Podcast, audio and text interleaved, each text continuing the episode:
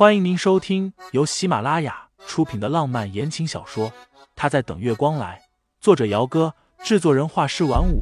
感兴趣的听众老爷们赏个三连，点亮我的关注，点亮你的夜空。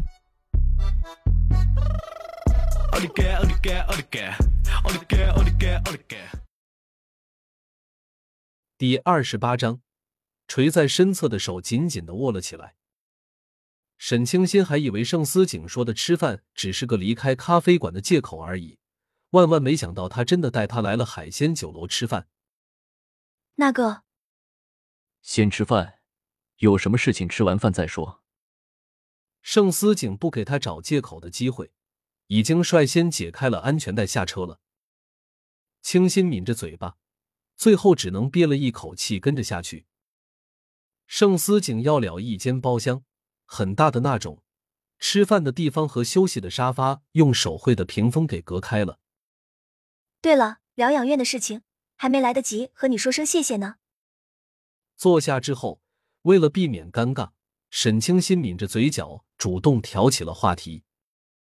疗养院的事情那天回去之后，他倒是在微信上和盛思景道谢过了，不过这么大的忙，在微信道谢和亲口道谢还是有区别的。是来不及还是不想啊？盛思景一只手支着自己的下巴，另一只手毫无规律地轻敲着玻璃的桌面，又是那副似笑非笑的表情。清新尴尬地清了一下嗓子。自然是没有机会，这不是最近工作忙吗？盛思景好像是哼了一声，具体的他没有听清楚，这男人便不说话了。大酒楼上菜的动作很快，没一会儿就摆了半桌的海鲜。清新原本想说为了以示感谢，这顿他请的，但是粗略扫了一眼桌上的菜，顿时就不吭声了。这一顿下来最少好几万，他还得省吃俭用的赚钱还债，这种一顿饭吃掉几个月工资的饭他请不起。一顿饭沉默的吃完，离开的时候，盛思景忽然说了句：“婚礼是后天中午，我提前一个小时去接你。”清新这才想起来，后天就是盛夜和叶棠的婚礼了。之前既然答应了盛思景会陪他一起出席婚礼，他自然是不会反悔的，点点头。好。除了一个好字就没了。海鲜酒楼处在闹市区，一出来耳边就是各种各样的声音，前面的车道上车流涌动，喇叭声此起彼伏。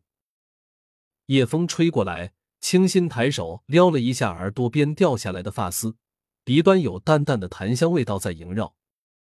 盛思景走近几步，低眸看着他。怎怎么了？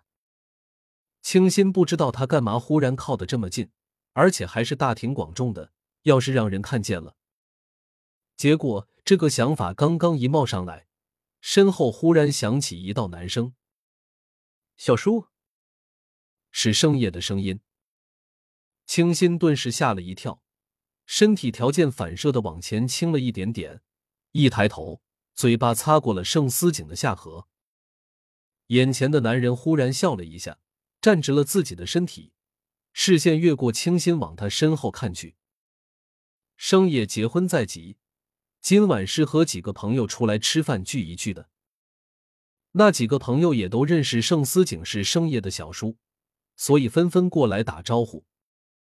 盛夜在看见清新的那一瞬间，整个人都不好了，垂在身侧的手紧紧地握了起来。他刚刚第一时间看见那个背影的时候，还不敢确定是不是他。毕竟大庭广众之下，前女友和自己的小叔那么亲密，是个人都会觉得是不是自己看花眼了。阿叶和朋友也在这边吃饭，巧了。